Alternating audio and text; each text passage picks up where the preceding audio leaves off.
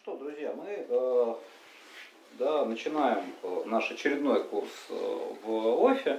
Я много времени не займу, вы понимаете, да? Вот. Единственное, что э, я понимаю, что вообще весь третий э, год, лично для меня, ну, открытого факультета, да, это год, в котором реализуется вещь, которую я всегда хотел сделать, но как-то то не доходили руки, то не понимал как, то еще что-то было не так. То есть в этом смысле для меня лично это совершенно такое э, необходимое заполнение э, каких-то лакун да, в собственном, например, образовании или в собственном интеллектуальном поле.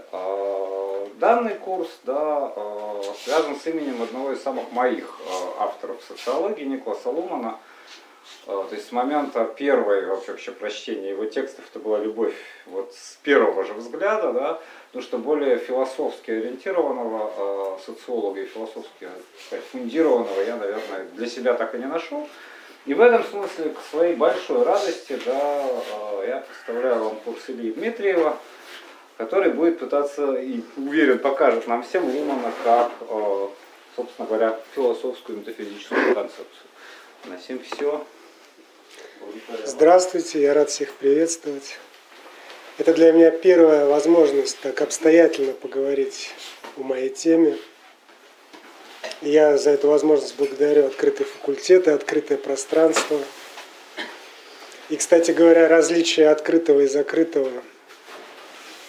Мы о нем еще поговорим, не сегодня, наверное, но где-то лекции четвертой.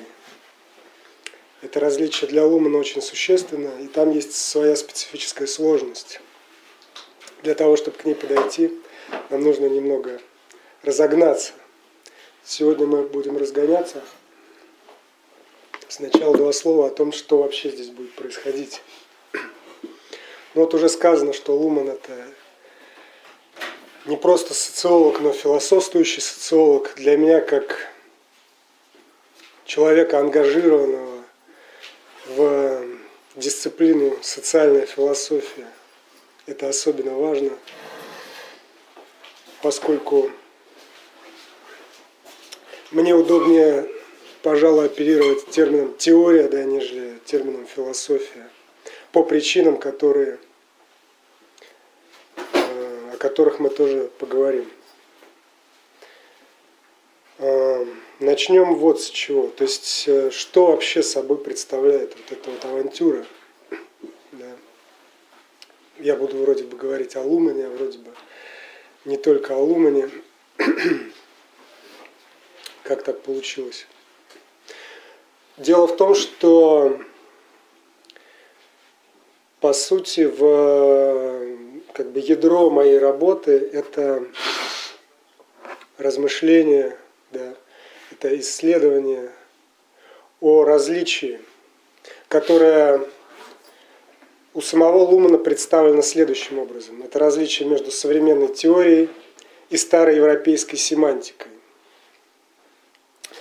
И это лумановское различие, это да, такой авторский извод, это такой особый случай представления того различия, о котором чаще и по преимуществу, как мне кажется, в академической среде, наверное, последних 10 лет все-таки говорят как о завершении метафизики.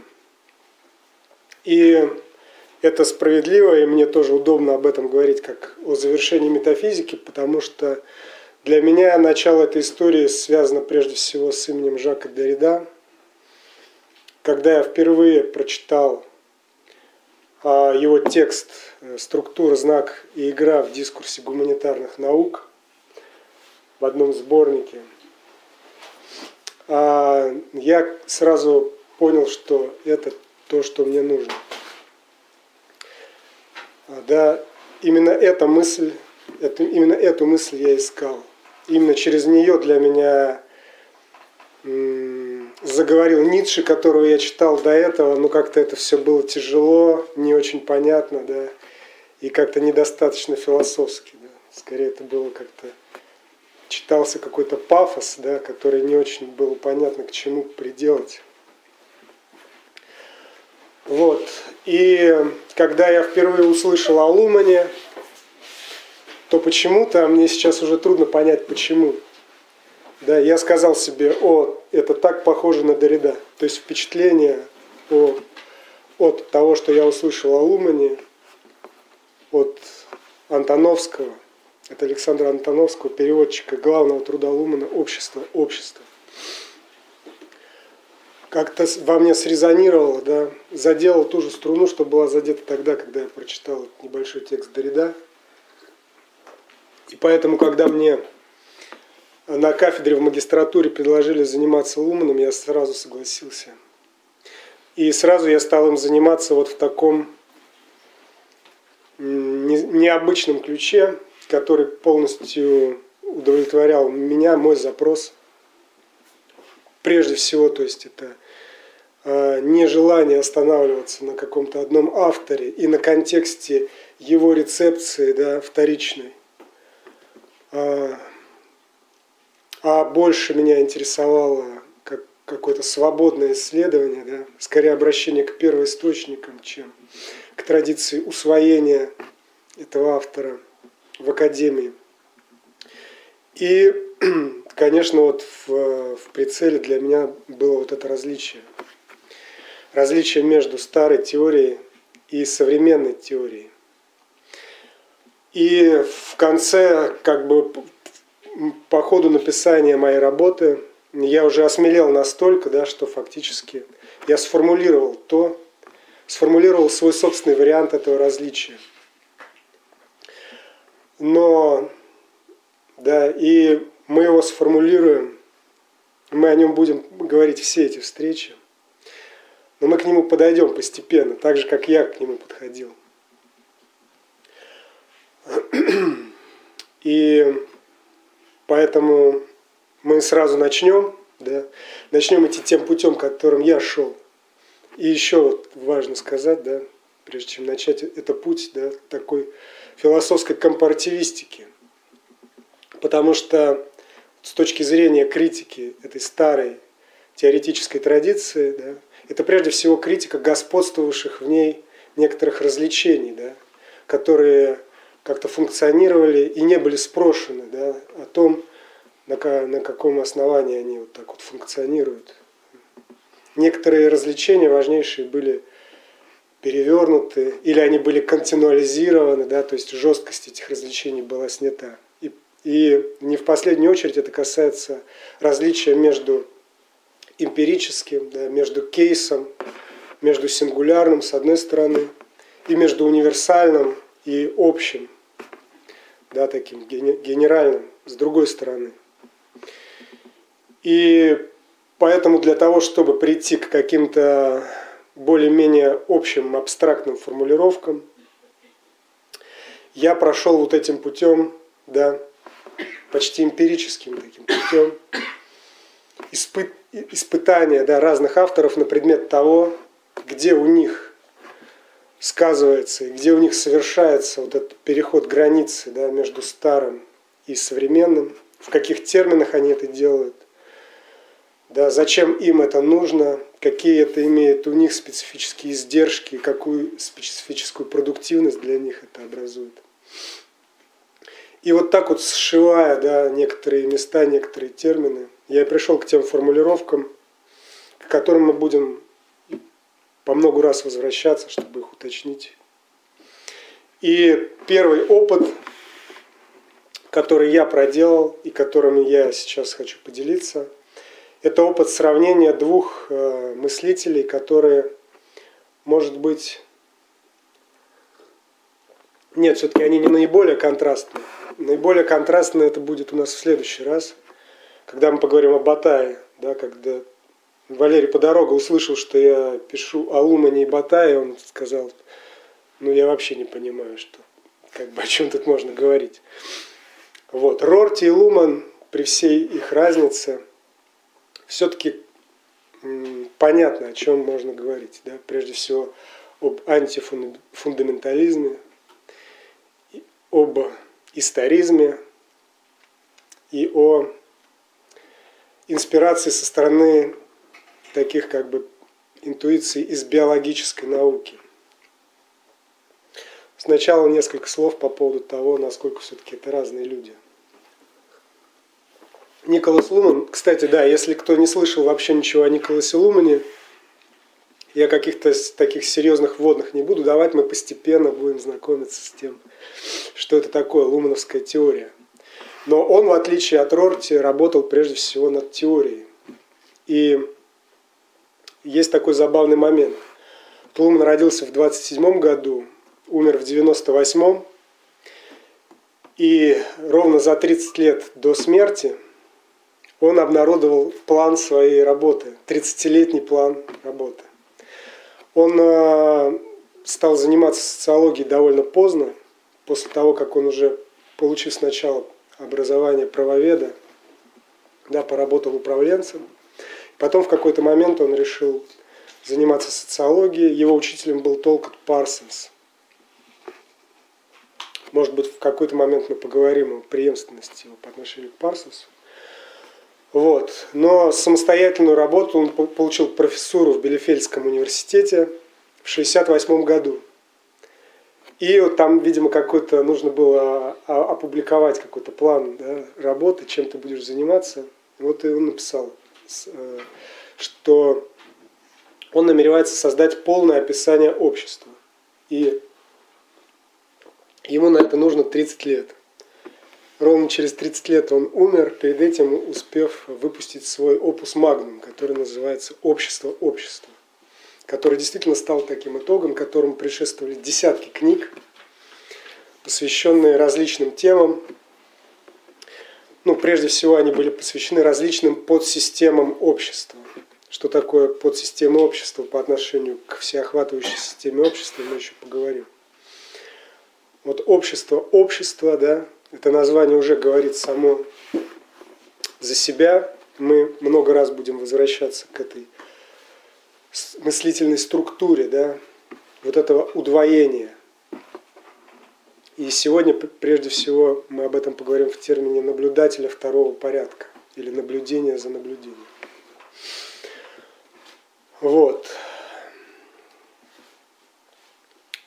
Ну, еще парочку таких вводных. Для социологов, прежде всего, для имя Лумана с чем связано?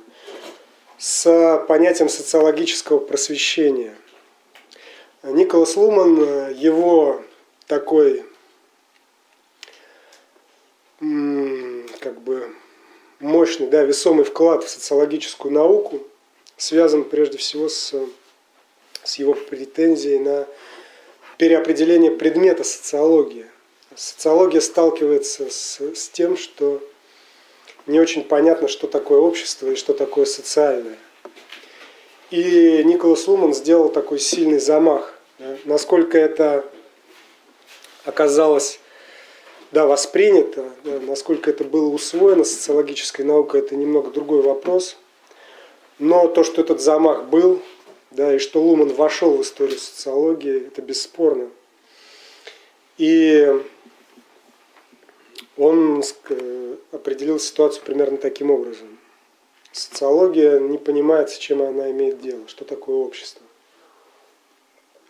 И он совершил такой радикальный шаг.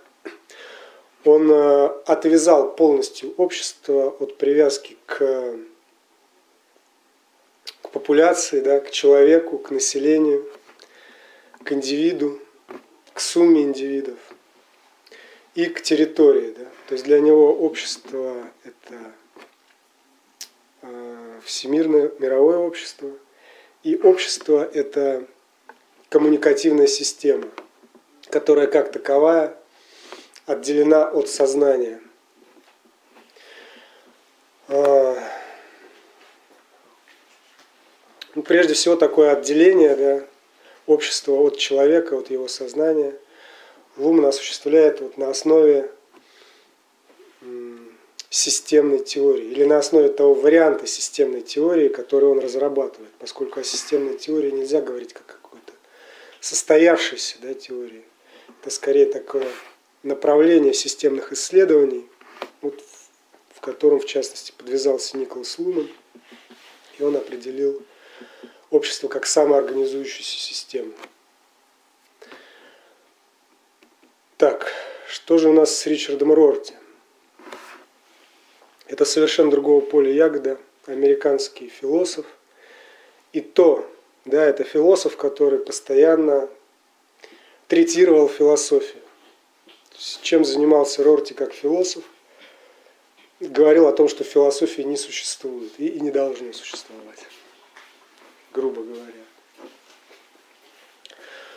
А, это, если смотреть вообще на историю американской философии, да, то Рорти представляет собой такой разворот от аналитической философии, которая такая понаехавшая в Америку и очень сильно там этаблированная, к, к каким-то корням, да, к тому, что у Америки есть своего с точки зрения философии, а именно прагматизм. И вот э, да, будучи, будучи взросленным в этой аналитической традиции, сказав там какое-то свое слово, Рорти объявляет о том, что он на самом деле как бы опирается на тенденцию внутри самой аналитической традиции.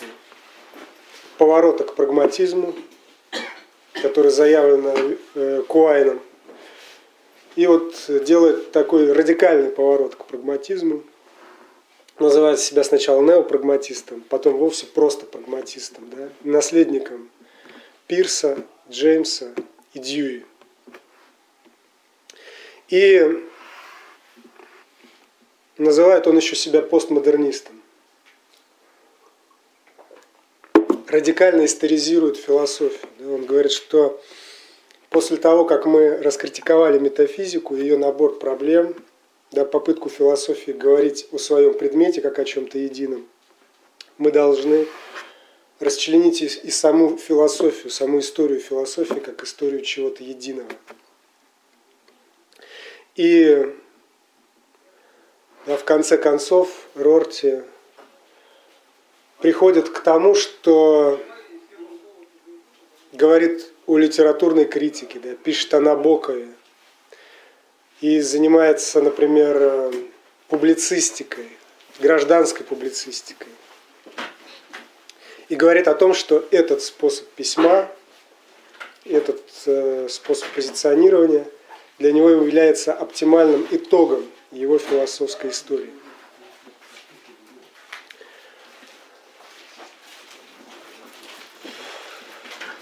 Что же общего у Лумана и Рорти?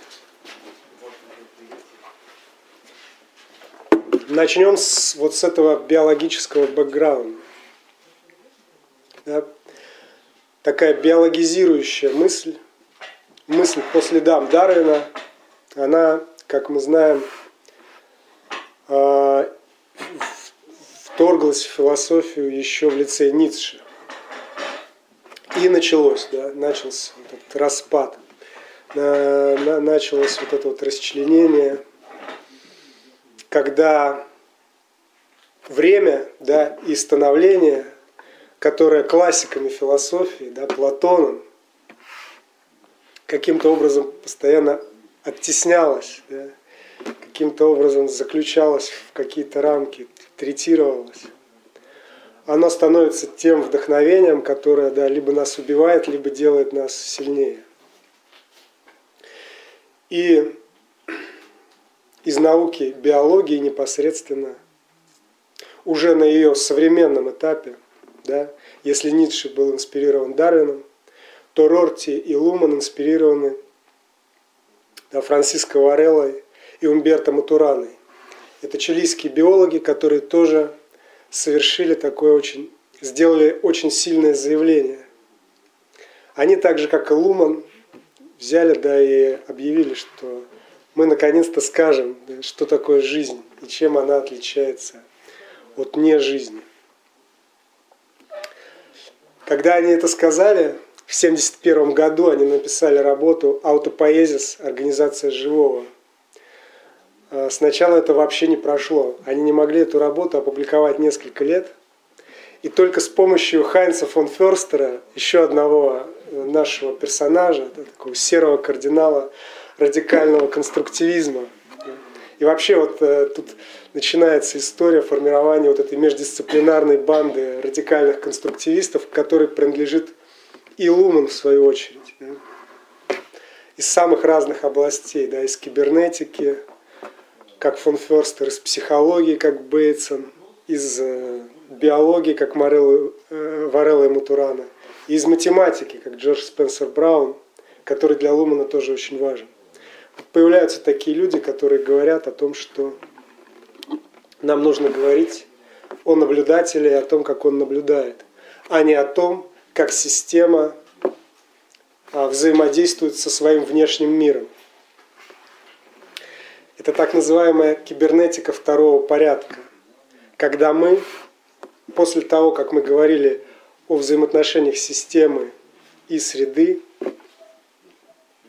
начинаем говорить о том, что мы, как наблюдатели поведения системы в среде, являемся тоже частью некоторой системы. Да?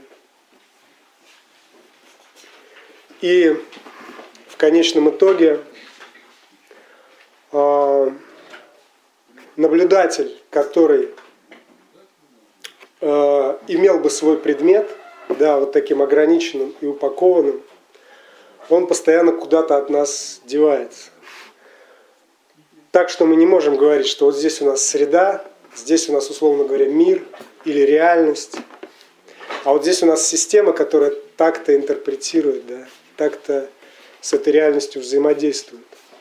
Потому что мы сами являемся наблюдающей системой, которая имеет свой мир только как наблюдаемый нашими собственными средствами. И различие между тем миром, который мы конструируем для себя, да, способом отправления своих наблюдающих операций.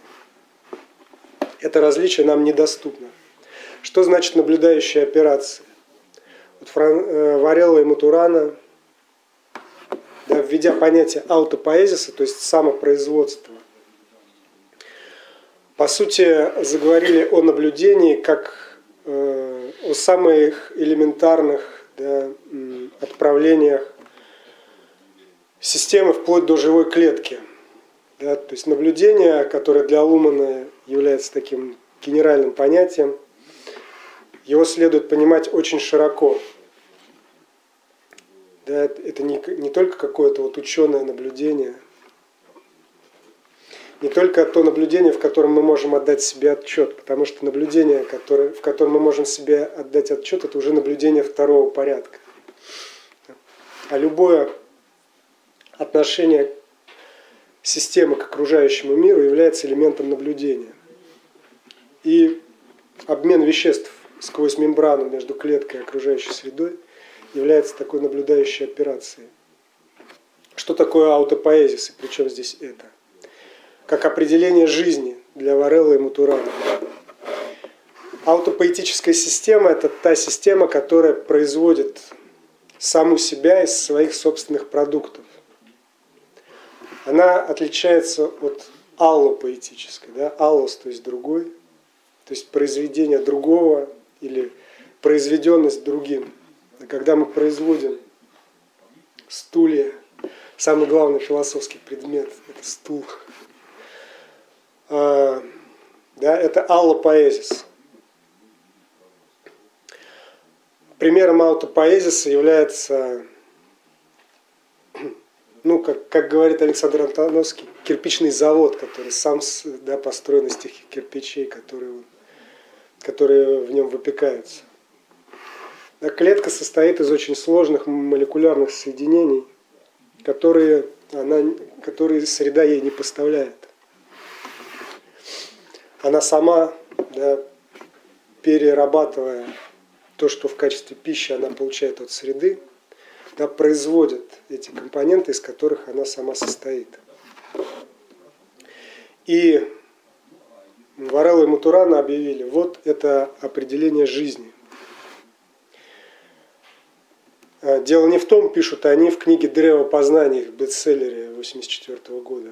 Дело не в том, что аутопоэзные системы выступают против любого аспекта физической феноменологии поскольку их молекулярные компоненты подчиняются всем законам физики. а в том, что явления, которые они порождают, функционируя как аутопоэзные системы, зависят от их организации и от того, каким образом возникает эта организация, а не от физической природы их компонентов. То есть, вот тут важное слово феноменология. Да. Существует феноменология живого. Это определенная структура обмена, структура, которую живая система поддерживает в своем функционировании. Да? Это не какой-то каркас, а это то, что постоянно само себя воспроизводит. Живые, э, живое да, распадается и, и постоянно восстанавливается, том числе в виде репродукции, в виде размножения. Но не только, да, обмен веществ это уже элементарный уровень аутопоэзиса. И да, когда мы говорим о живом, мы не, мы не говорим о, о физике, да, мы не говорим о четырех да, типах силовых взаимодействий. Мы говорим в терминах обмена веществ. И это и есть жизнь. И это, забегая вперед, эм, это граница, которую, э, граница редукционизма, да, граница физикалистскому описанию, да, к которому был, кстати, склонен Рорти на первом этапе с, своей карьеры, да, он создал проект так называемого физикалистского элиминативизма. Да, это такая школа в философии сознания, которые говорили, что о сознании вообще не нужно говорить. Мы будем говорить только о в терминах физики, физиологии, да, и этого будет достаточно. И были такие жесткие ребята. И, и феноменологи, как, как известно, они выступают жестко против этого. И вот Варел и Мутуран это такие феноменологи от биологии. Существует эмерджентный эффект, да, эффект системной организации, когда целое не сводится к своим частям. И понятно, что такой подход оказался чреват некоторыми издержками. Потому что, во-первых, у нас есть предвкушение искусственного интеллекта и технологической сингулярности, когда машины смогут производить машины. И тогда такие самопроизводящие машины будут неотличимы в терминах аутопоэзиса от того, что мы сейчас называем жизнью. И во-вторых, Луман сказал, что социальные системы ведут себя точно так же. И Варелла потом сказал, что нет, я отрекаюсь от, от этого, да, от отцовства в этом наследовании, да, которое производит Луман.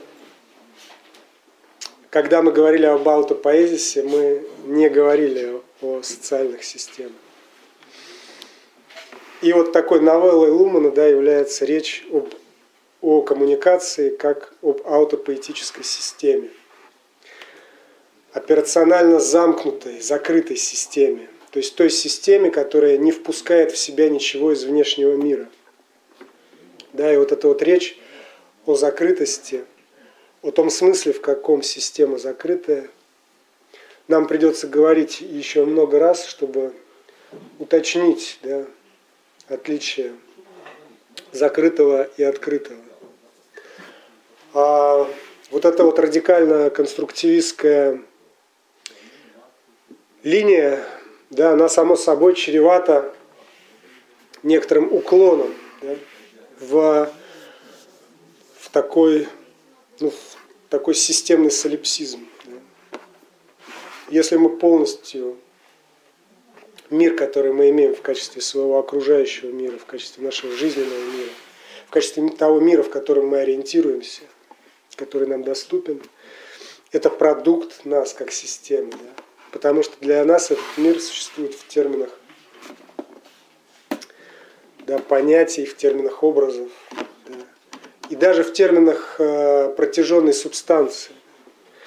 Протяженная субстанция по Канту. Да, это тоже всего лишь продукт трансцендентального синтеза, в отличие от Декарта.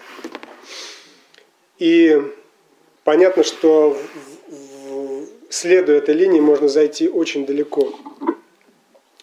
И это специфическая ситуация, в которой оказывается конструктивизм, который берет на себя это бремя да, отказа от метафизики, отказа от того, что наше представление, что наше знание да,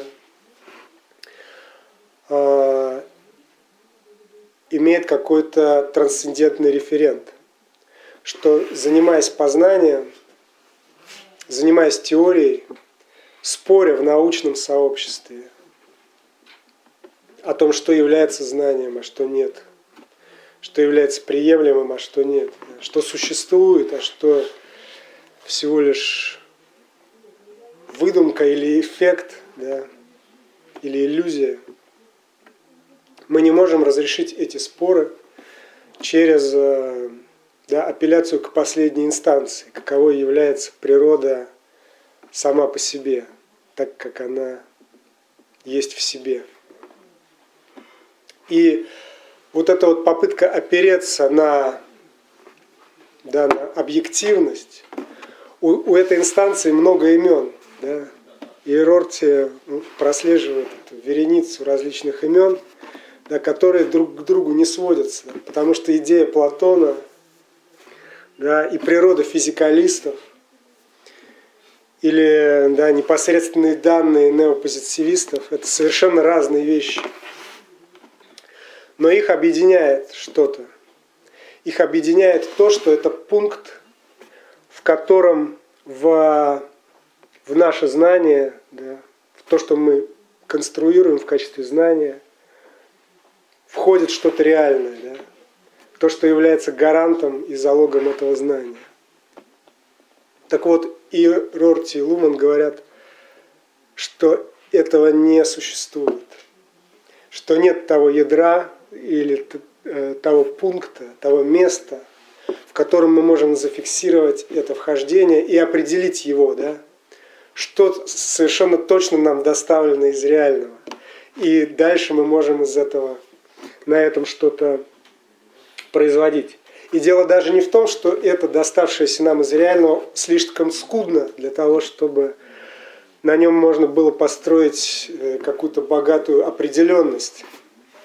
А дело в том, что мы никогда не можем э, да, его ограничить, этот контент, который нам поступил. Потому что когда мы его в качестве такового хотим засвидетельствовать, оказывается, что всегда в процедуру этого ограничения, да, узнавания того, что это нам доставлено – что здесь уже работают да, наши системные операции, за которые мы не можем поручиться, что они не являются всего лишь да, нашим собственным способом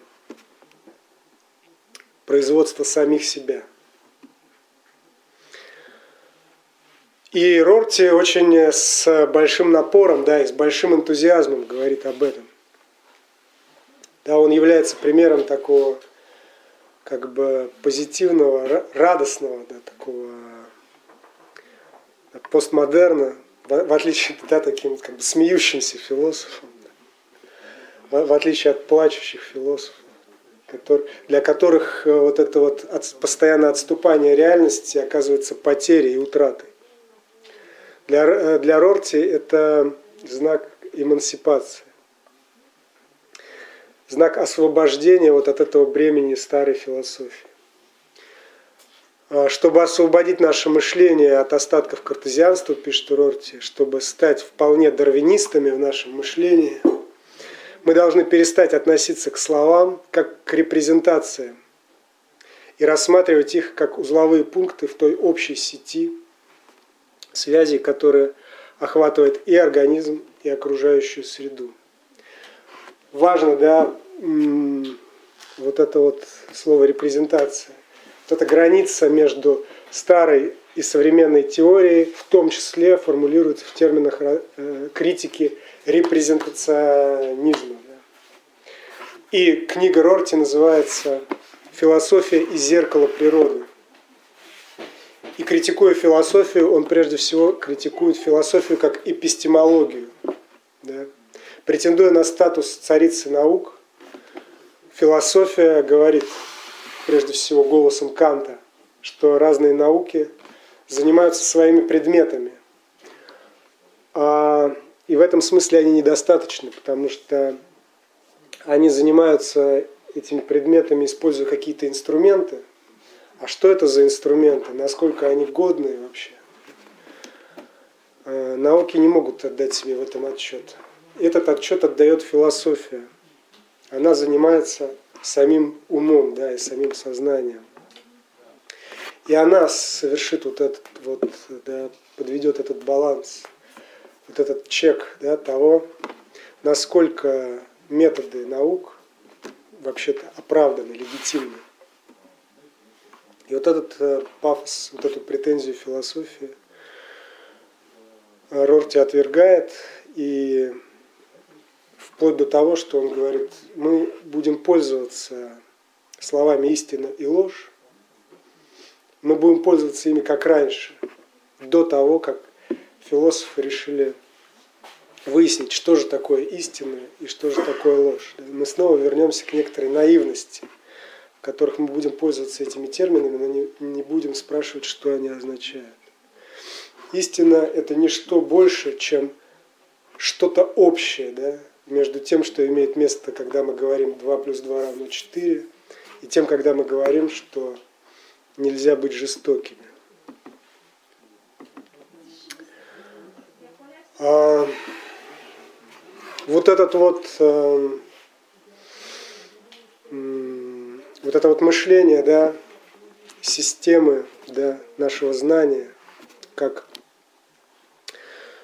а, да, как чего-то, что существует в среде, и свое, свою репрезентацию этой среды, свое представление о мире, свое знание о нем имеет не иначе, как в ряду того, что у нас есть руки, ноги, крылья, да, какие-то зубы. Прагматизм, да, то есть что такое знание? Это то, что мы используем просто. Это то, с помощью чего мы действуем. А, Да, для Рорти это, конечно, не только из э, такого вот, да, из такой биологической образности он это задействует. Сама, конечно, линия э, аналитической философии в своем развитии здесь тоже очень важна. И на третьей встрече мы будем говорить о феноменологии.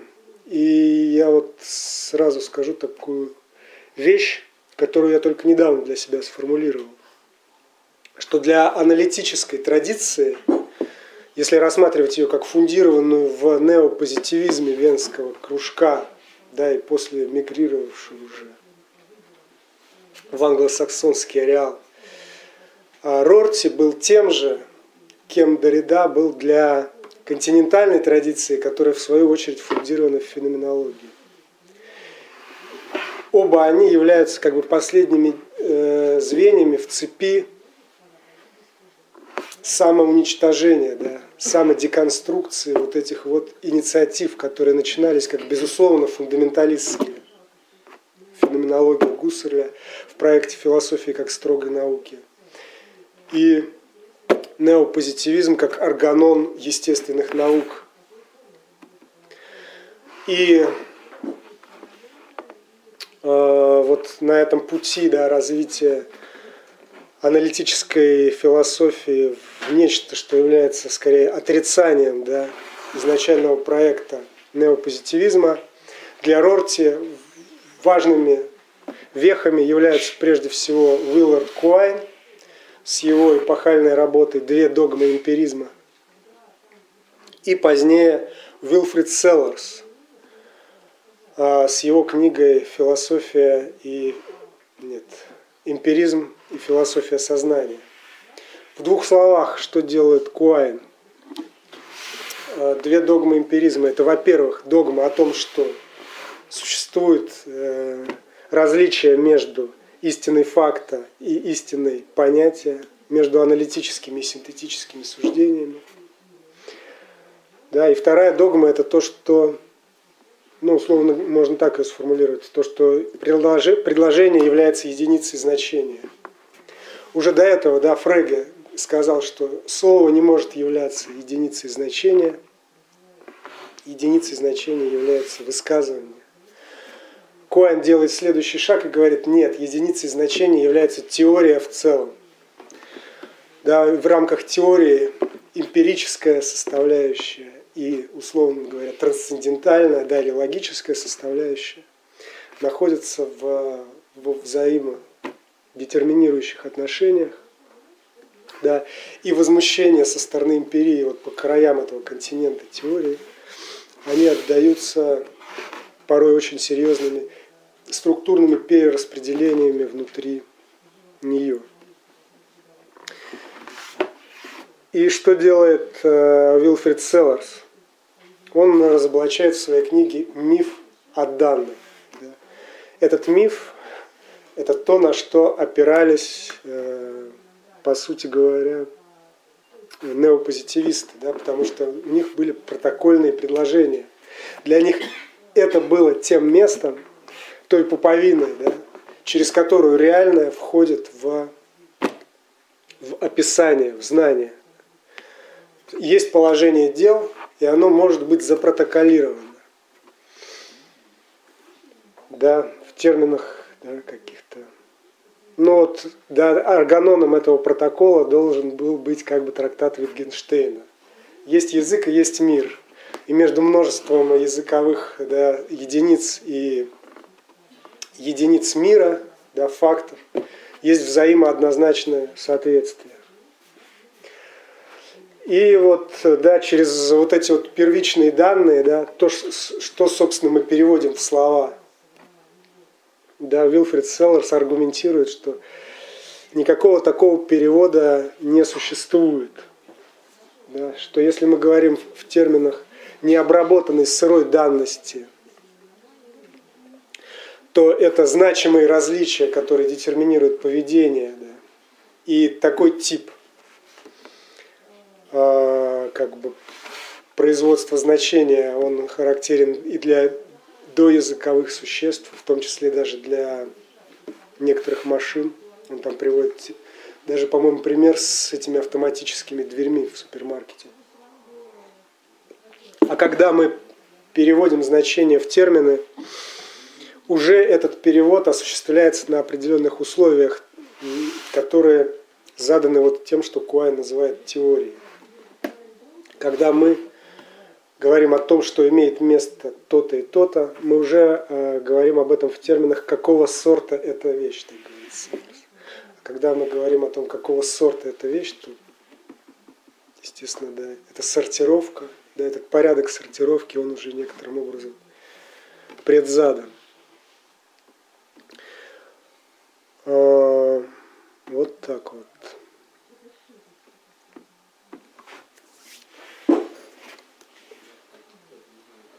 И в результате Рорти договаривается до того, что теории да, являются такими вот словарями, да, которые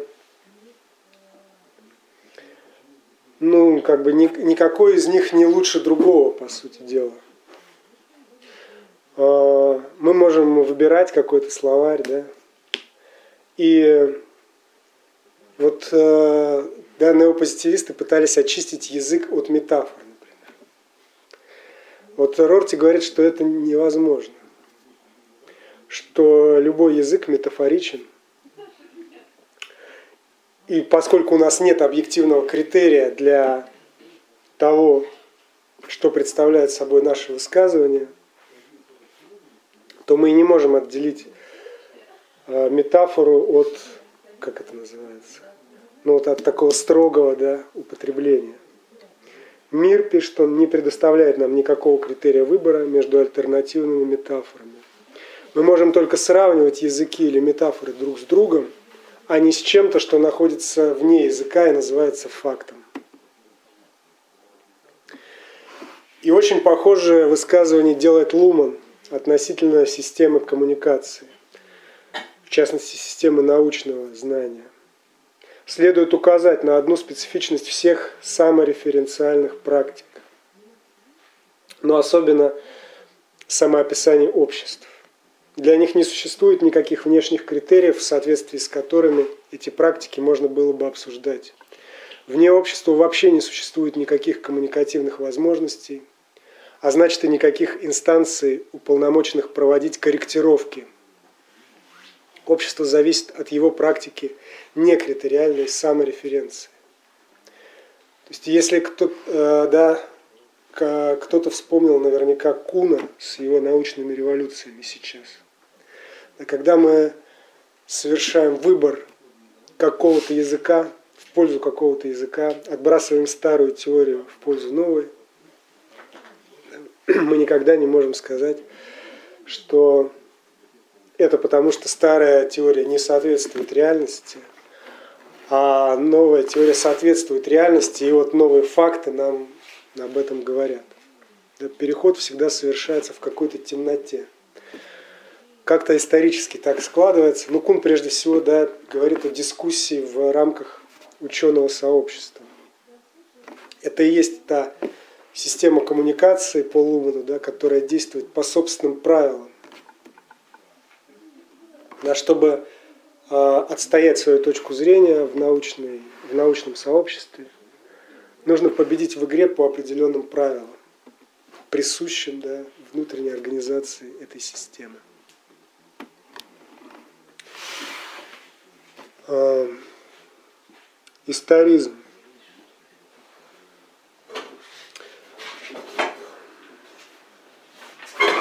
И для Рорти, и для Лумана историчность знания, историчность их собственных дисциплин а, ну, является как бы априорным фактом. И это маркирует их обоих как новых теоретиков. Да, я уже сказал, что, в общем-то, время – это то, от чего классическая философия так или иначе стремилась отмахнуться. Рорти делает уточнение.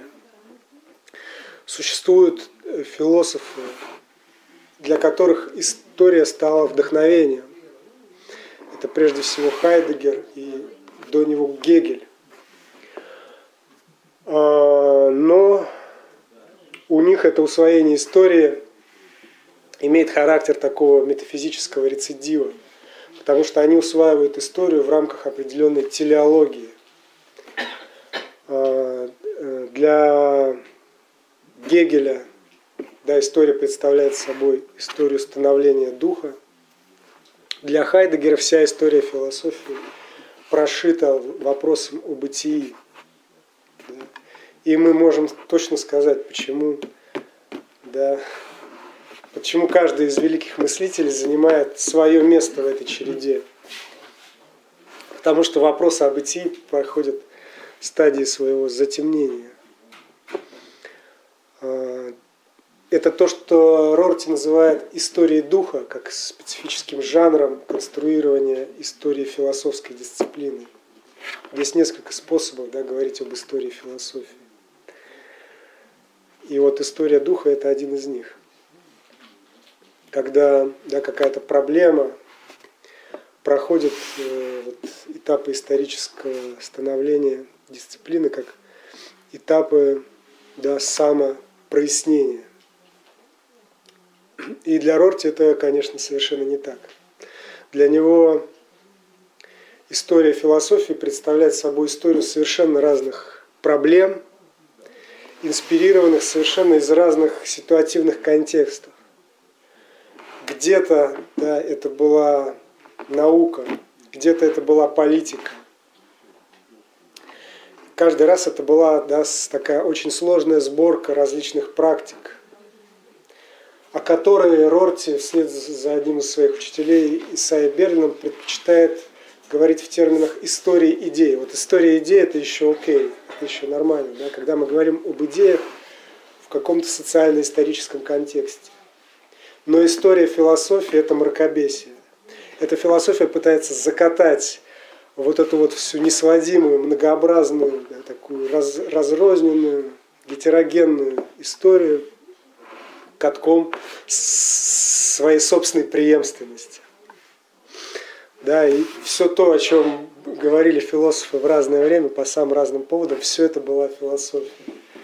И мало того, философия, это вообще-то была, да, было движение мысли к истине, которое вот сейчас вот будет найдено в, в, в опус магнум этого вот э, мыслителя Шеллинга, например. Да? Вот, немецкая классическая философия – это такой железный образец вот этой вот философии, с которой Рорти хочет разделаться раз и навсегда. Да, вот эта вот коронация философии в качестве царицы наук. Да. Детронация должна произойти. Философия должна быть низвержена своего, со своего пьедестала.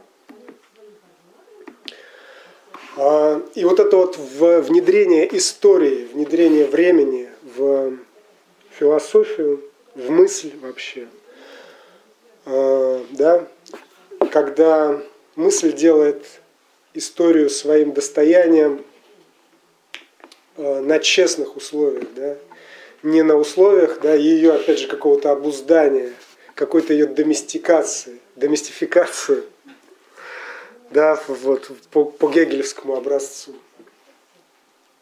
А вот э, таким радикальным способом, когда мысль признает, что история это ее внешнее, это то, что ее определяет, да, и что она в свою очередь может определить лишь ограниченным способом, тем способом, который будет историчен, да, который будет ситуирован в данном времени и месте. И вот это, э, вот это действительно завоевание новой теории, да? такое завоевание утраты. Да? Завоевание, которое совершила теория, признав да, себя э, да, не кем-то сидящим на троне и, и обосновывающим такие дисциплины, как психология, социология и история а чем-то, что в свою очередь да, у этих дисциплин может оказаться на прозекторском столе. А, и вот, это вот, вот этот путь да, усвоения истории в качестве своего внешнего, а, Луман и Рорти немного по-разному его видят. Для Рорти как вот, как вот мыслителя, который в конечном итоге пришел к публицистике, к традиции Bildung, да, то есть такого воспитания, такого гражданского назидания да, на полном серьезе. Для него это прежде всего литература, да, не философия. Философия это фашизм, да, философия это реакция. То, что сделало да, нас свободными – то, что показало нам, что мир не может иметь единого описания, это литература прежде всего. Для Лумана это несколько иначе. Для Лумана невозможность э, создания консолидированного самоописания общества – это формирование общественных подсистем – как самостоятельных систем. А общественные подсистемы, да, это система права, например, система научного знания, система политической коммуникации, экономическая система. Да, при том, что общество, да, как мы уже договорились, да, оно замкнуто по отношению ко внешнему миру, да, и существует только в продолжении цепи коммуникаций, только в слове. Да, вот это вот, да, вот это вот, э, как это, языковая, да, вот эта вот редукция, да, которую произвели вдохновители Рорти, Дорида в том числе.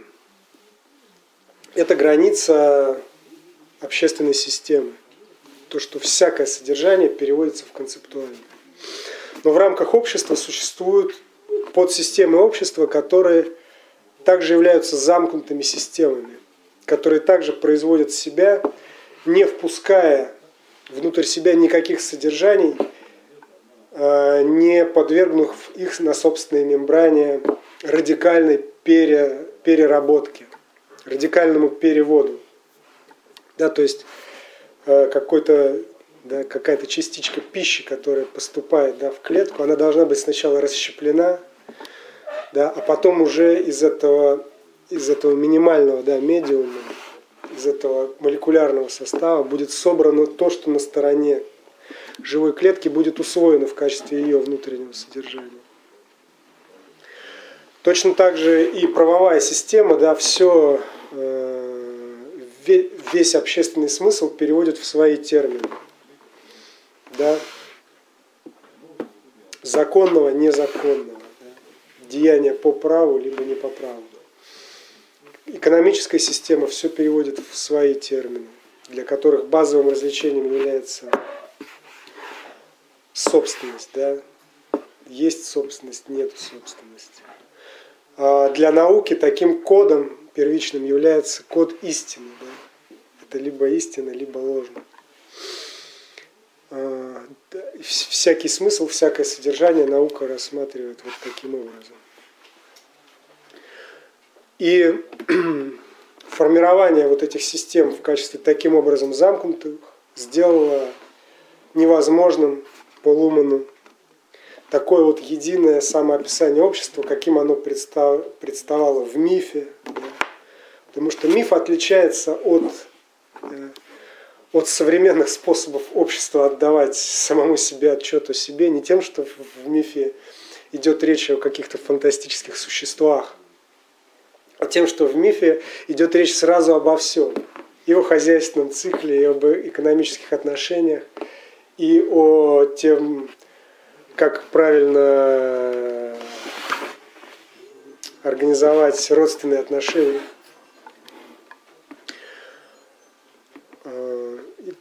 Да, и через, вот, через цикл монотеизма по Луману общество идет вот к такому расчленению собственного самоописания.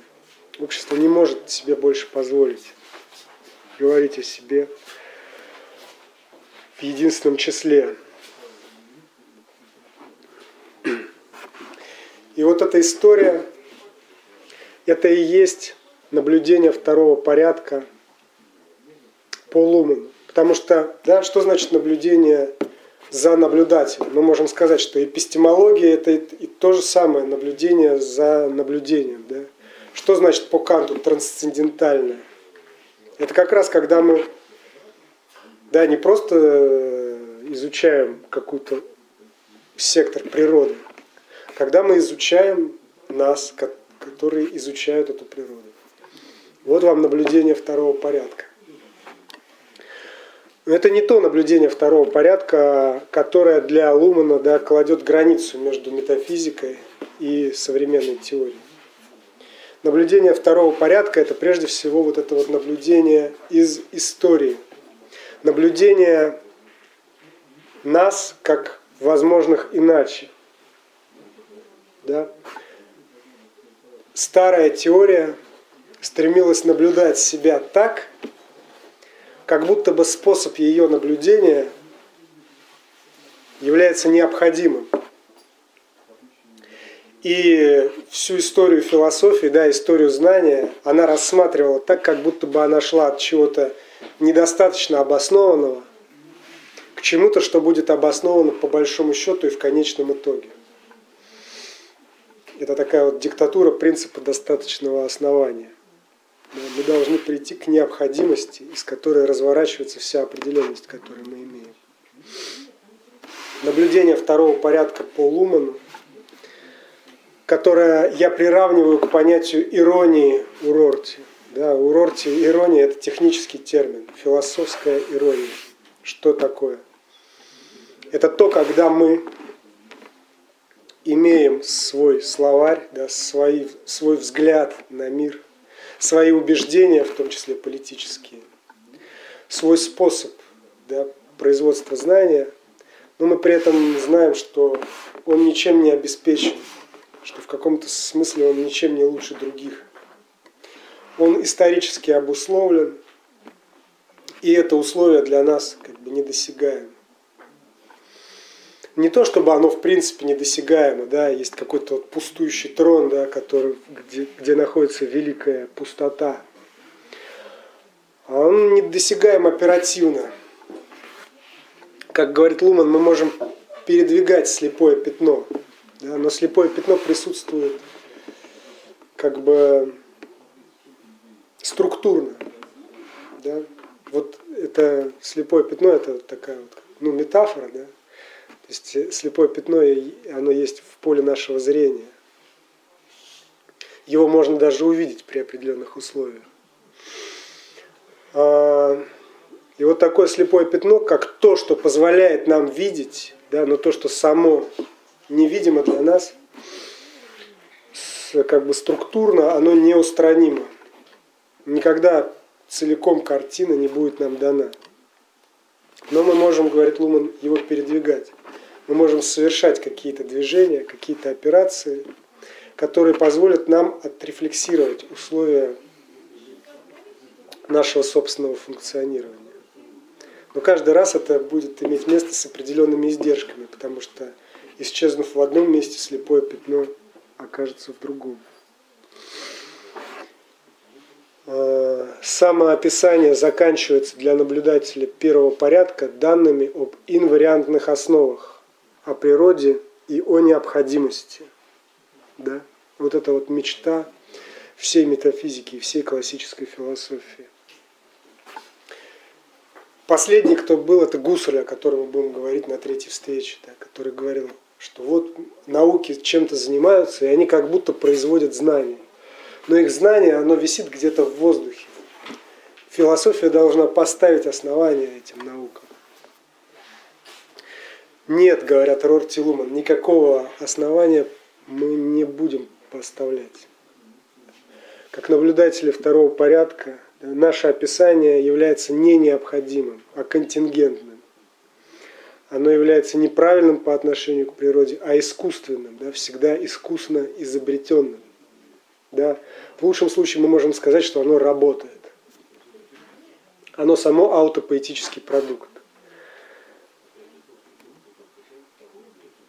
Амбицию найти общую основу, основополагающий символ, заключительную мысль следует отбросить, пишет Луман, или передать философам – но вот передача состоялась, и Рорти говорит, нет, передаем дальше.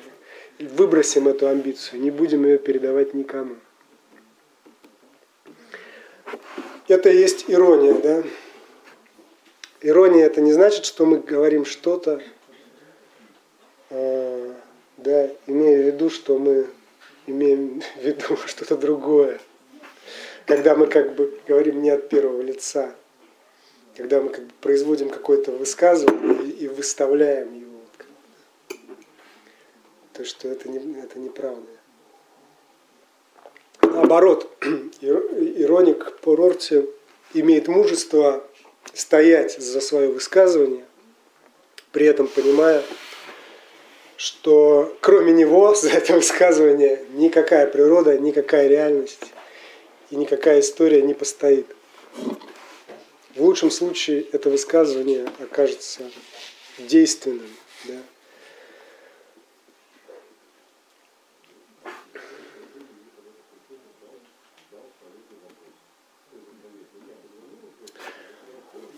И вот по поводу социологии, да, по поводу того, что Луман все же занимается социологией. Ну, действительно, это так. Вот это различие между староевропейской семантикой и современной теорией для современного общества, он формулирует в терминах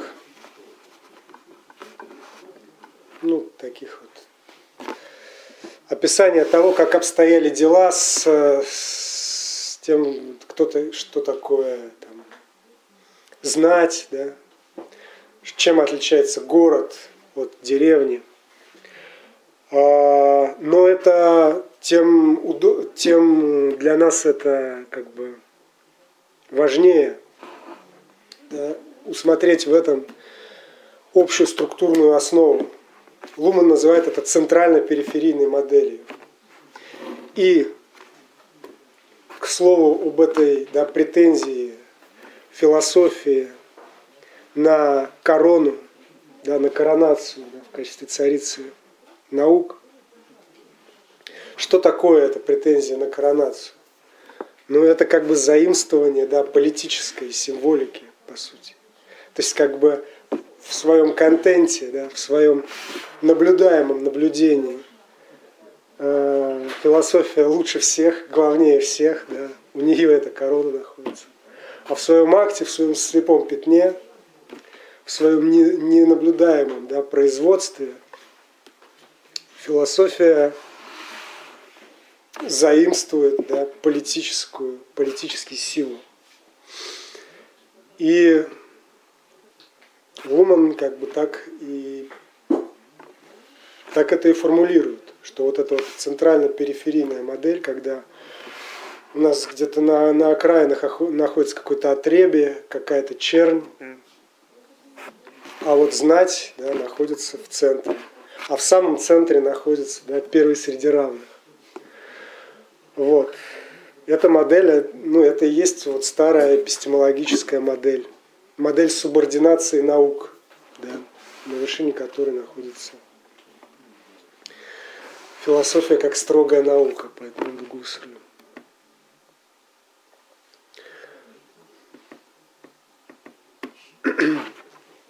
И последнее, да, что я сейчас скажу, и мы сможем перейти к какому-то более такому свободному обсуждению. Это то, что то, о чем мы будем еще говорить в термине политического вмешательства в теоретическое производство. Вот это усвоение теории да, истории, усвоение и собственной контингентности, это не что-то, к чему теория пришла, да, вот э, как к своему итогу, да, как, как к чему-то, чего она не могла избежать. На самом деле теория может э, продолжать запирательство, ей ничто не мешает продолжать настаивать на том, что ну вот вы о чем-то говорите не о том, да. Как Эдмунд Гуссерль говорит, ну тут, тут те, кто считает, что понятие истины релятивно, те говорят совершенно не о том, о чем я говорю. Я говорю о понятии истина в его значении. А истина это то, что истина как бы для всех всегда, там, и для ангелов, и для Бога, и для людей. Но Арорти говорит, нет, такой истины как бы не существует. То, то о чем ты говоришь, Гуссерль, это что-то сродни онтологическому доказательству бытия Бога. И вот эти две позиции, они как бы несоизмеримы, да, потому что вот эта позиция запирательства, это старая метафизическая позиция, она требует доказательства. Да. Почему это вот эта вот рартианская да, позиция лучше? Да? На каком основании? Рорти говорит, ни, ни на каком основании. У меня нет как бы никакого основания, и на этом-то мы и стоим. И да, ну я вот просто процитирую Рорти, чтобы потому что да, вот этот вот нюанс, да, вот этого балансирования на грани, где действительно не на что опереться, что мы, у нас нету да, тех весов, на которых мы можем взвесить эти две позиции. Сам спор между ними двумя мы можем увидеть либо из перспективы одной, либо из перспективы другой. И когда мы встаем на одну или на другую позицию, мы встаем на нее, да, по какой-то причине, которую мы можем уже объяснить только после того, как мы на нее встали. Либо мы потребовали ультимативного обоснования, либо мы согласились с тем, что этого основания мы требовать не вправе.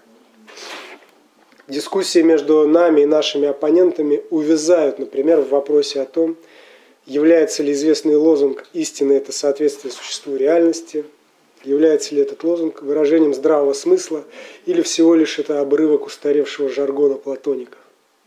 Наши оппоненты говорят, что этот лозунг воплощает в себе очевидную истину, которую философия должна уважать и защищать. А мы говорим, что он всего лишь формулирует один из возможных философских взглядов. Один из возможных. Ироник как бы говорит, что вот у меня как бы есть такой взгляд, но у вас тоже как бы возможен и ваш взгляд. Слава Богу, он не мой. Наши оппоненты говорят, что это корреспондентная теория истины, столь самоочевидно, что оспаривать ее это просто извращение. А мы говорим, что эта теория едва ли вообще понятна. Да к тому же не имеет какого-то особого значения. Что это вообще не столько теория, сколько именно лозунг, который мы бездумно скандировали на протяжении столетий. И мы, прагматисты, полагаем, что можно уже перестать скандировать этот лозунг, не, описая, не опасаясь каких-либо вредных последствий. Или еще. С точки зрения философии, которую я предлагаю, философам не следует искать аргументов против, например, теории истины как соответствия или против представления о внутренней природе реальности. Затруднение, связанное с аргументами против использования привычного и освещенного временем словаря, возникает из ожидания, что аргументы будут формулироваться в терминах этого самого старого словаря. Ожидается, что они покажут, что центральные элементы в этом словаре не соответствуют своим собственным терминам, или что они деконструируют сами себя. Но это никогда не может быть показано. Интересная философия редко бывает проверкой за и против тезиса.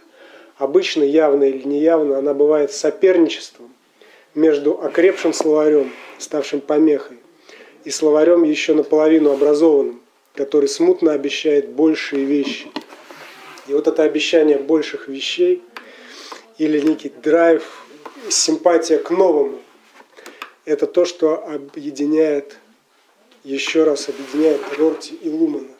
В каком-то месте Луман, ну вот после Хайдегера, да, который сказал, что главный э, вопрос философии – это вопрос о бытии, да, было несколько таких опытов с одной стороны, да, поиздеваться над Хайдегером, да, с другой стороны, все-таки как-то сформулировать, да, чем же мы все-таки в отличие от Хайдегера будем заниматься. Вот. И Рорти в наиболее таком задорном ключе сказал, что теперь вопрос философии это вопрос «что нового?». Да. То есть философия для Рорти настолько себя умаляет, настолько отказывается вот от этого фашизма превосходства, что она стирает различия между собой и досужей болтовней Гереда Хайдегера. Да?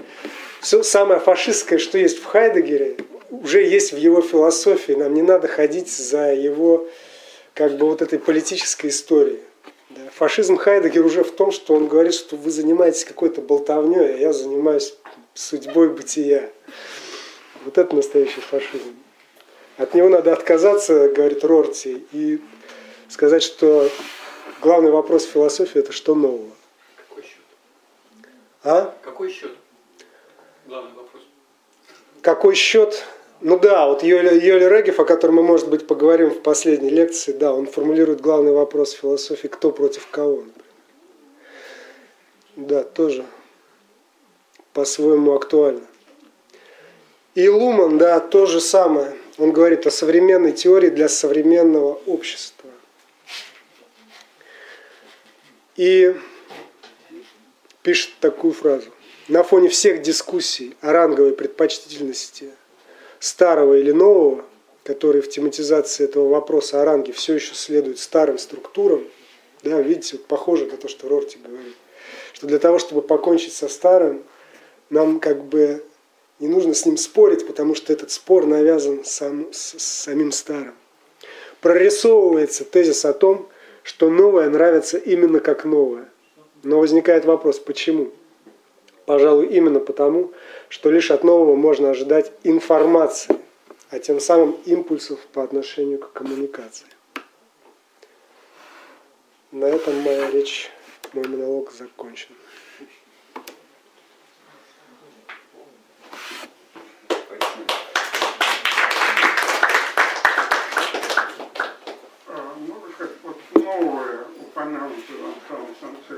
разве это не является новым фундаментом, новым фашизмом и новым единым? Да нет,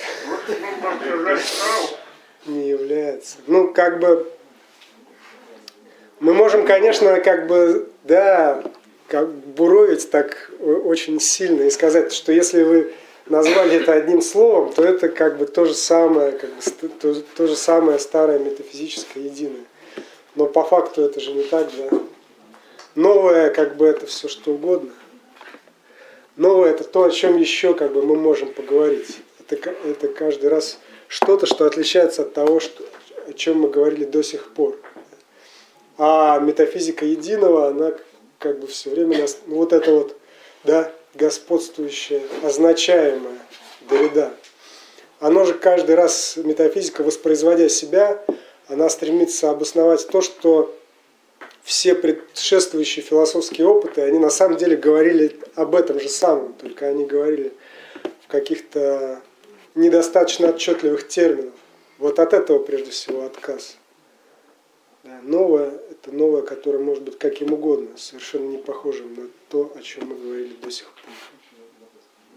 Вот еще много мелких вопросов таких накопилось. Там Куайн у вас, что ли, там говорил, что теория – это нечто большее, чем высказывание. Но мне кажется, вот э, что думают об этом тогда уж, скоро вы будете все говорить, Рорти там, Ломан и вы лично, например, вот согласны ли вы с этим? Мне кажется, высказ... теория – это и есть высказывание. Все, Да. финиш. А у Ку- Куайн с этим спорит, а дальше как-то… Нет, ну просто высказывание имеется в виду предложение, пропозиция, грамматическая как бы единица. Она является единицей смысла, ну, для Фреги, наверное, если я не ошибаюсь. Да? А для Коэна это не так. Мы не можем... э, то есть, да, для того, чтобы значение состоялось, да, для того, чтобы определение э, значения состоялось, нам нужно поместить высказывание в более широкий контекст. И таким контекстом является вся теория в целом, которая не только говорит о том, что значит ее термины, но и о том, как нужно понимать ее предложение.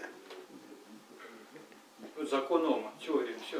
Никаких там не нужно. Любой физик покрутит пальцем у виска, если начнут ему говорить, расскажите мне там всю историю от Адама, чтобы это было все А ясно. наука в этом не нуждается, в том, чтобы говорить э, теорию от Адама. И, Ко, и по Куайну, в отличие от Гуссера, да, Куайн считает, что ученые просто занимаются своим делом, и к ним вообще не нужно э, лезть да, с этим.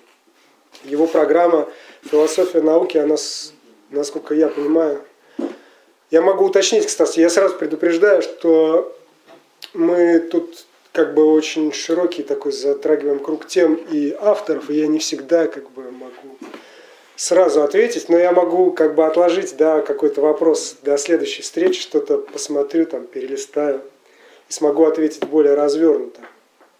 Для Куайна философия науки не нужна науке. Да? Она нужна, наверное, наверное философам да, больше нужна. Потому что да, нат- вот ее программа натурализации, да, наверное, она больше нужна философам, чтобы они перестали уже лезть к ученым. правильно. Ну, это может почти ответили на мой вопрос. Я хотел спросить, что в этой философии, если она оказывается э, в рамках ценности наук, а что она им хочет тебе предложить? Теперь вот уже как раз ничего не хочет предложить. А, вот вот после, ну, э, такой опыт э, коронации философии, о котором мы будем подробно, наверное, говорить на третьей встрече, это опыт феноменологии Гуссерля. Он попытался предложить вот такое вот трансценденталистское обоснование научной практики. Вот сейчас, вот только что мы говорили о Коэне, да, сейчас мне представляется, что это уже консенсус, что сейчас уже плохим тоном. И я вот спорю с Юэлем Регион, да, а, и я ему, до него как бы эту мысль ему адресую, что это плохой тон как бы пытаться от имени философии предложить какое-то обоснование для наук, которые уже существуют и прекрасно себя чувствуют. И даже если такие науки, как психоанализ, недостаточно хорошо себя чувствуют, все равно от того, что философия попытается их пере, переобосновать, лучше им не станет. То есть никакой короны, все, никакой монархии. Демократия. Знаете, кстати, вот одно высказывание. А, один ученый физик сказал, говорит, что а, значит, неправильно думать, что э, вот для того, чтобы успешно работать в науке, вот такой практической, нужно там свысока где-то обозревать всю картину. Мы не орлы, которые видят всю картину, а мы скорее собаки, которые вынюхаем у себя под ногами. Ну да, вот сейчас это консенсус. Хотя, конечно, вот последний опыт был очень интересный, когда социолог Виктор Вахштайн да, задисел э, популяризаторов науки, объяснив им, что они прогуливали да, курсы философии и науки у себя в университетах. Поэтому они являются мракобесами и не понимают, что он пытается до них донести. Но вот опять же, получается, что это да, те, у кого проблема, определяются не как ученые, а вот как не, несколько иная такая социальная группа, как популяризаторы науки. Вот им, может быть, нужна философия науки, действительно. А, Илья, может быть, вы будете модерировать это там? А, да, пожалуйста. В рамках парадигмы Рорти чем занимается философия? Поиском нового, производством нового, то чем она отличается от искусства? Нет, она не занимается производством нового. Она просто как бы новое, это то, ну, навстречу чему она себя открывает. А чем она занимается, ну, в случае Лумана я не отвечу, потому что Луман сам не считает, что он не занимается философией. Но он, скажем так, как бы делает вклад в теорию в резонансе, да, на одной волне с теми, кто обосновывает современную философию. А для, ну и о каждом из современных да, философов, которых мы будем касаться, это можно дать свой ответ. А для Рорти это ну, воспитательная функция. Функция вот э, развития вот этого вкуса к многообразию, к, к контингентности историчности. В конечном итоге, конечно же, к толерантности, да, чего уж тут не будем не договаривать. А, вот. Да, для Рорти философия это часть вот такой программы воспитания либерального общества. Спасибо вам за лекцию, было интересно. Хочу вставить некоторое свое слово.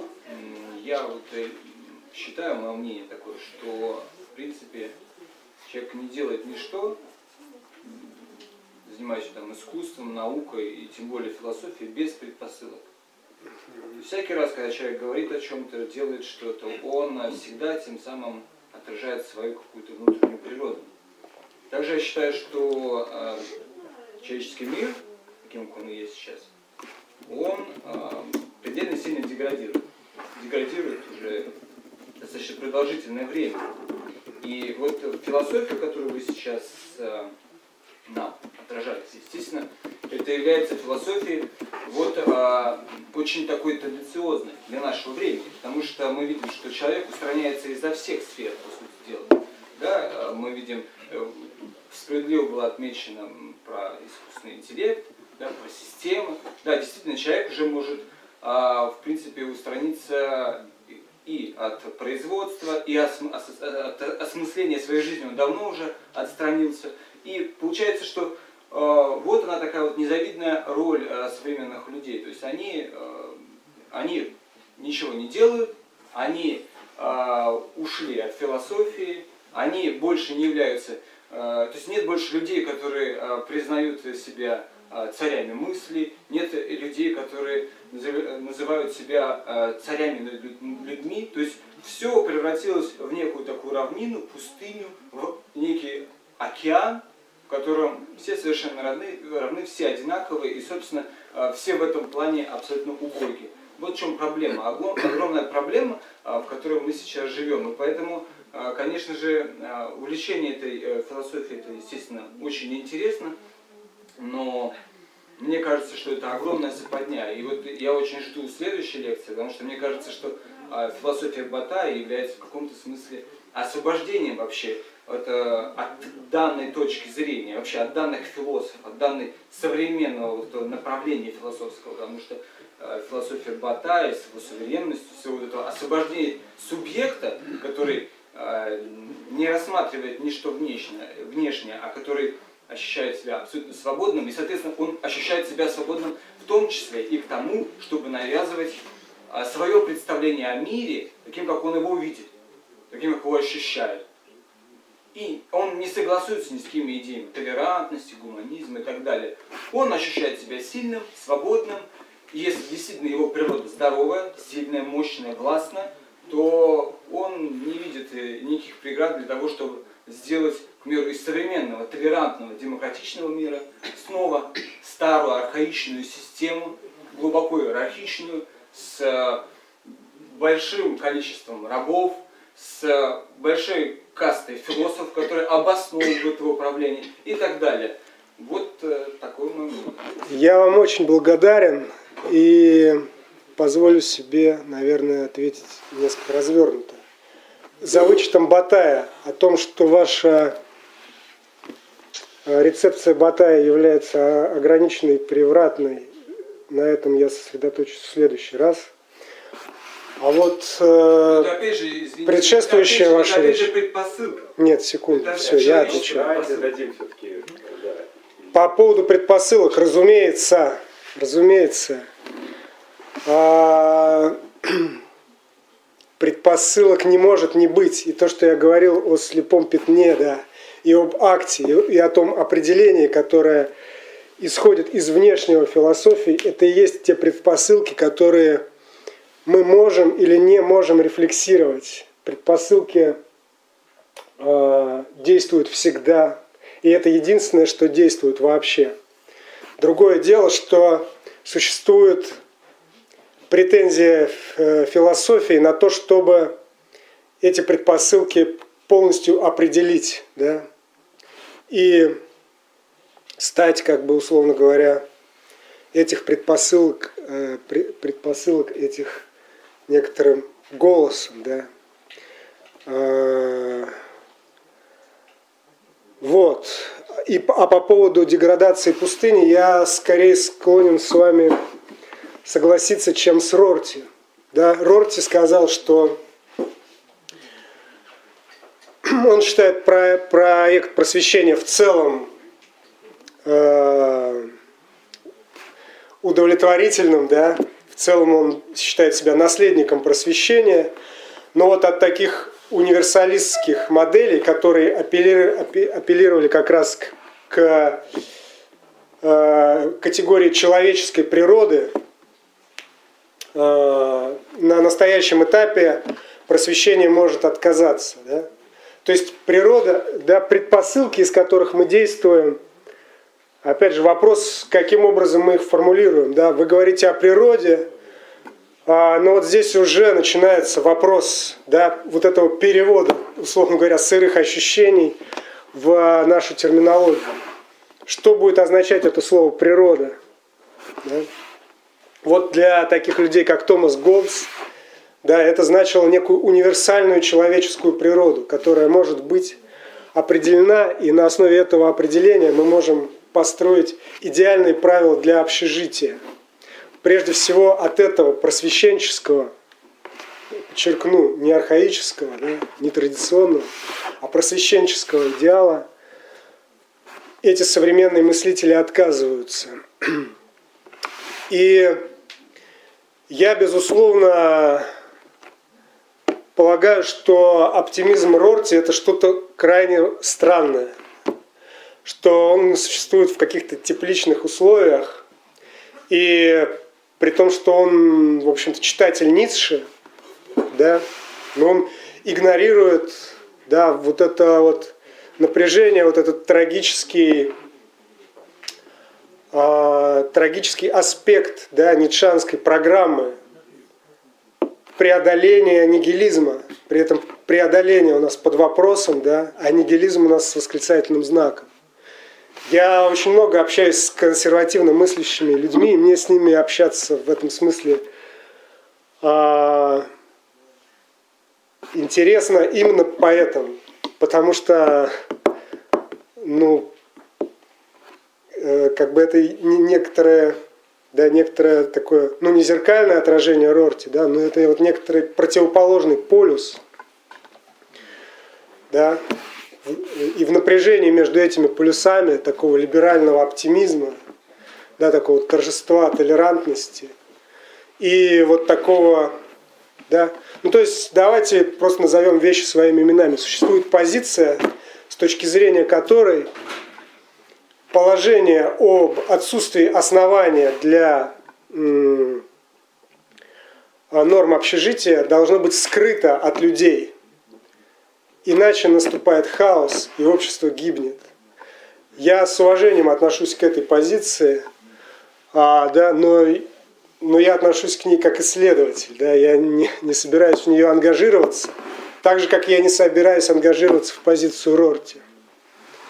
Вот. Так что я думаю, ваше замечание, оно очень важно. Да. Да, к какому логосу вы бы отнесли Лумана и Рорти? Вот, Аполлон, Дионис или Кибелла? Ну, я считаю, что, да, в терминологии Александра Дугина это, конечно, все логос Диониса, который он просмотрел просто, на самом деле.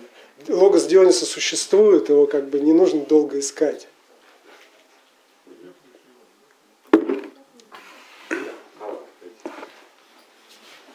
Мне показалось, что вы закатали в асфальт автопоэзиса, эти внутренние щели и внутреннюю динамику. Ну, разумеется, я от вас и ждал как раз. И э, если об этом будет что-то специальное, то можно отложить. Но все-таки не хотелось бы на этом останавливаться. Да, э, как происходит движение истории, какая, как агентность дает возможность для действия, потому что там же есть это действие, есть, даже пафос студенческих 60-х. Безусловно, я в этом смысле э, как бы следую Максиме Дорида, который говорит, что некоторые различия должны быть проведены для того, чтобы впоследствии быть продуктивно стертыми. А, разумеется, вот это вот э, о закрытости да, системы и о том, что мы не имеем никакого выхода к внешнему миру, а, об этом ну, мы об этом будем говорить на пятой нашей встрече. Да, я закатал, да, вот этот поэзис, чтобы как бы дать такой... Ну да, это провокация. Но в конце что скрывать надо от людей отсутствие фундаментов и общества.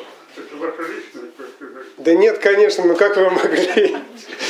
Я сказал, что это как бы такая точка зрения, которая совершенно справедливо возникает на фоне вот этой констатации, что этот подрыв метафизики – это как бы тот процесс, в котором мы находимся, и это тот же самый процесс, который Ницше назвал европейским нигилизмом.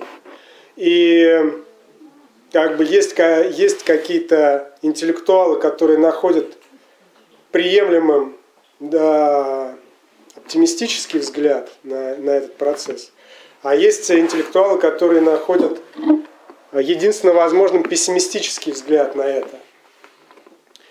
И это вопрос, ну как бы, это и есть Дионис, кото- которого терзают титаны. То есть э, не возможно, может ли жизнь продолжаться, да, и утверждать себя э, заново в таком состоянии? Или этот подрыв основания, он смертелен и фатален, и долго мы так не протянем? Это открытый вопрос, который стоит. И вот существует консервативный ответ на этот вопрос. Что это истина да, о том, что хаос превыше логоса, она должна быть скрыта от людей. Иначе люди начнут есть друг друга. А либеральный взгляд сейчас, ну давайте. А либеральный ответ в том, что вы со своими вот этими метафизиками и основаниями тиранили людей на протяжении тысячелетий и жить им спокойно не давали. Уйдите со, своей, со своими уже этими стратами, кастами, со своими богоблагословенными царями, со своими священными символами. Дайте нам пожить нормально. А есть еще другой ответ, человеконенавистнический, который говорит, что вообще об этом ничего не нужно думать. А в человеке мы уберем все, что от зверя, все, что от природы, и сделаем гол- голографического человека. Человек не будет друг друга есть, потому что он не будет в принципе существовать. Зачем вообще говорить о человеке? И наша современная и будущая философия, если она будет существовать, то она будет всегда человеконенавистническая, такая скрытая, как бы, вроде бы для, для блага, вроде бы, чтобы вы не жевали друг друга, но при этом она будет отрицать, в принципе, человек как, как, как вот, э, в принципе, меру вещей. А ведь все это будет говорить человек и человеку. И в этом будет большой парадокс. Огромнейший парадокс. Мы обо всем этом говорим, будучи людьми, но мы сами же себя отрицаем. И в этом огромное предательство. И это, в принципе, точка, это предел э, нашей цивилизации. И Хайдегер точно так же. Здорово, это классная тема, но она очень большая. Давайте ее отложим на, все-таки на четвертую встречу, когда о футурологических перспективах в свете объектной ориентации пойдет действительно речь. Единственное, мне не понравилось, что вы как бы так обижаете либералов, что они вот только такой ответ, как бы метафизика, многие с- вполне сосуществуют. Конечно, есть какой-нибудь там Джон Роуз, например, то есть которые пытаются действительно основательную выстраивать систему.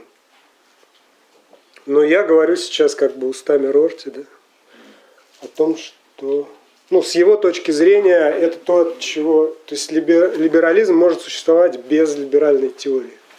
С его точки зрения. Я позволю себе тоже один вопрос задать. У меня вообще три было. но У меня есть один детский, один занудный. Да? Э, Детский вопрос, э, он как бы смыкается с э, такой репликой Аброниной в адрес Юэля Регева и, собственно, самим пафосом Рорти. Да? Вот вы говорите, я, ну, в смысле Илья Дмитриев, как бы бросаю некоторый упрек в сторону Регева, да, относительно да, вот этого основного вопроса. Мгм. Э, И вопрос у меня действительно детский, просто наивный, как три копейки. Э, Почему мы все время возвращаемся к этой риторике основного вопроса философии? А, Заметьте в этом смысле, как бы отрицая всю предшествующую линию собственных рассуждений.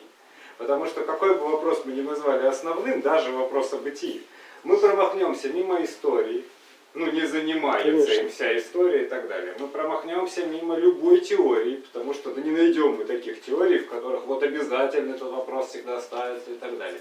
Мы промахнемся мимо любого другого способа наводить фокус. Да. Но тем не менее упрямо говорим, а какой у нас там нынче основной вопрос философии. Мгм. В этом смысле, э, да, э, почему стыкуется с Рорти? Потому что я понимаю, что любое воспроизведение в лекциях э, всегда схематично, ну, неизбежным образом, да, но э, вот мы слышим э, так называемую э, корреспондентскую теорию истины, которую мы все знаем там еще со школьных лет. Ну, понятно, истина это там соответствие, прости господи, познание предмету. Ну, любой человек, который все-таки не поленится, откроет Аристотеля, э, обнаружит, что вообще там нет никакого ни познания, ни предмета. Да? Там Мгм. Буквально это звучит так. Говорить истинное, говорить истинное, значит утверждать то, что на деле связано. И отрицать то, что на деле разъединено. Да? А, И мы сразу обнаружим вот просто бесконечное поле интерпретаций. Что такое на деле, что значит связано и разъединено, почему говорить и так далее. То есть мы легко вернемся в язык. И в Да. этом смысле мы снова оказываемся, то есть возникает снова так, тот же ход, который как бы, да, есть в случае с основным вопросом философии. Мы пытаемся критиковать всю предшествующую метафизику за такую вот тоталитарность, фундаментальность, э, там, рацио, фашизм и прочие радости, э, пользуясь абсолютно этими приемами. Да. То есть напрочь игнорируя все те вещи, которые мы так хотим сохранить. Контекст, историчность, перевод, специфичность, теории, ну и так далее, и так далее, и так далее. Вот такой у меня детский вопрос. Ничего не смущает? Отличный вопрос. Я выпустил этот абзац, в котором я чуть ли не вашими собственными словами говорю о том, что Рорти, при том, что он вот так вот децентрирует философию, тем не менее ему в его собственных интересах необходимо восстановить единство той философии, да, против которой он выступает. И это э, момент, ну, который является, по крайней мере, функциональным. Вот и мы будем дальше говорить об историческом прочтении теории. И у меня есть такой тезис о том, что современная теория, а, ее отличительным аспектом является то, что она на уровне самопредъявления, самовысказывания, да, должна с, сформулировать, да, собрать фигуру своего отрицания, должна слепить соломенное чучело вот этой старой метафизики для того, чтобы по нему наносить удары. И, безусловно, и Рорти, и Луман э, делают это. Но оправдать их можно в каком смысле? Опять же, есть уровень описания и уровень самоописания. Да? То есть э, Рорти, он ссылается на то, на то, что он называет жанром э, рациональной реконструкции истории философии, когда философ э, рассматривает своих предшественников как тех, кто решал ту же самую задачу, которую он решает, но просто как бы делал это недостаточно успешно. Вот. А, вот это как бы нить преемственности да, философии, когда она сама себя называет. Ну вот, да, там, допустим, Аристотель, который перечисляет то, то что, как толковали там о том-то его предшественники. Да, при всем да, форсинге, да, при, при всем перегибе да, со стороны Рорти, да, в интересах вот, создания вот этого удобного операбельного образа врага, основа для этого существует. И она заключается в том, что как классический философ, метафизик, тот, кто снова да, создает систему философии, наконец-то мы создадим философию как систему, он как бы рассматривает своих предшественников как тех, кого постигла неудача на том же самом пути, на котором он будет победителем. Вот. А, что касается основного вопроса философии, я согласен, я только считаю, что можно этот вопрос философии формулировать в ироничном порорте ключе, да, то есть формулировать его как вопрос, не претендуя на то, что это вопрос вопросов. И в качестве такого вопроса он позволит выстроить оптику взгляда да, на то, о чем говорили наши предшественники, которая будет эвристичной, да, из, из которой мы что, что-то сможем вы, вынести. Да, просмотреть что-то, что не было видно в перспективе других вопросов. Спасибо. Спасибо большое. До следующего раза.